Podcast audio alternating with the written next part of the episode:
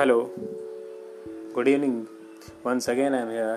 This is Mitesh Kumar, and you are listening हम सबकी आवाज़ सो so, आज हम आप सबके बीच लाए हैं एक कविता जो एक प्रेमी अपनी प्रेमिका के लिए लिखता है। और उस कविता का शीर्षक है हाँ मजबूर हैं हम।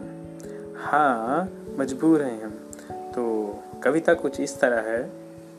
अगर तलाश करूँ, अगर तलाश करूँ, कोई मिल ही जाएगा। अगर तलाश करूँ, कोई मुझे मिल ही जाएगा। मगर तुम्हारी तरह मुझे कौन चाहेगा?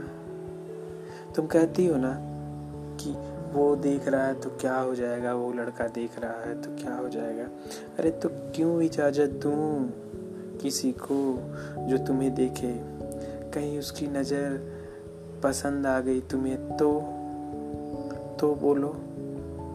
तुमको पता है ये तुम्हारा हंसना, तुम्हारा मज़ाक, तुम्हारा खुश रहना, लोगों को परेशान करना, जो देख के मेरे चेहरे पे एक खुशी की लहर सी आती है, पता है ना?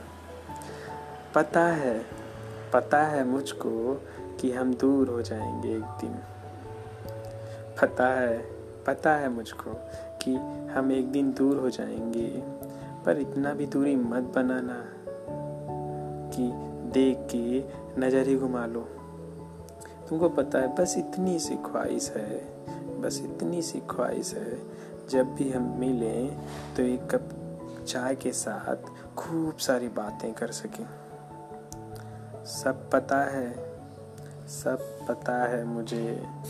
तुम जाने नहीं देना चाहती, तुम नहीं जाने देना चाहती, पर हालात हालात तुम्हें मजबूर करेगा, तुम्हें इतना मजबूर करेगा कि तुम नफरत करोगी।